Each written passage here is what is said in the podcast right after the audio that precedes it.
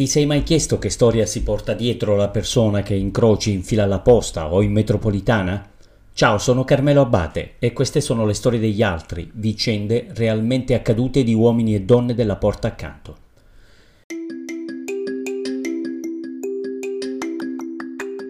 Lui è Mario, vive a Secondigliano alle porte di Napoli.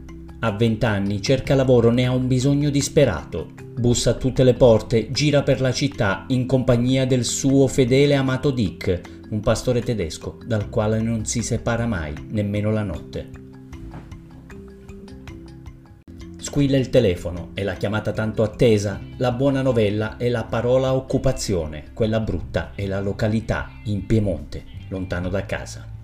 Mario sarebbe l'uomo più felice del mondo se solo riuscisse a sciogliere quel nodo in gola.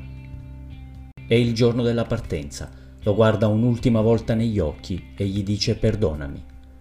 Affida il suo dick a un contadino, sale in macchina, si volta, la sagoma del suo amico si fa sempre più piccola, come la lama che si conficca nel suo petto.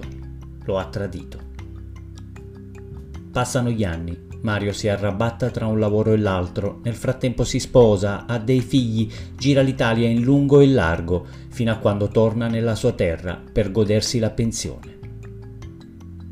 È il 2019, Mario ha 65 anni, cammino verso la stazione, incrocia due cagnolini. Hanno gli occhioni tristi. Mario si porta subito una mano sul petto. Prosegue, passa davanti a una discarica, un muso fa capolino dai rifiuti. È pelle e ossa e non smette di fissarlo.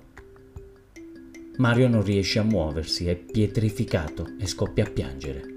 Si avvicina, gli fa una carezza, mentre si asciuga le lacrime, vede cani ovunque, sbucano da ogni dove. Sono almeno una trentina.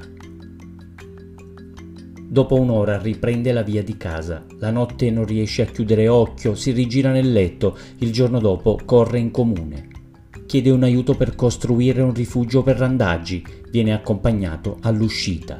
Mario insiste, riceve porte in faccia, intanto torna in discarica con sacchetti pieni di cibo.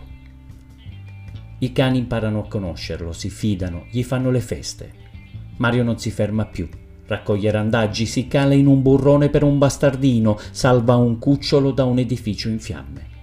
È diventata una missione, la sua ragione di vita.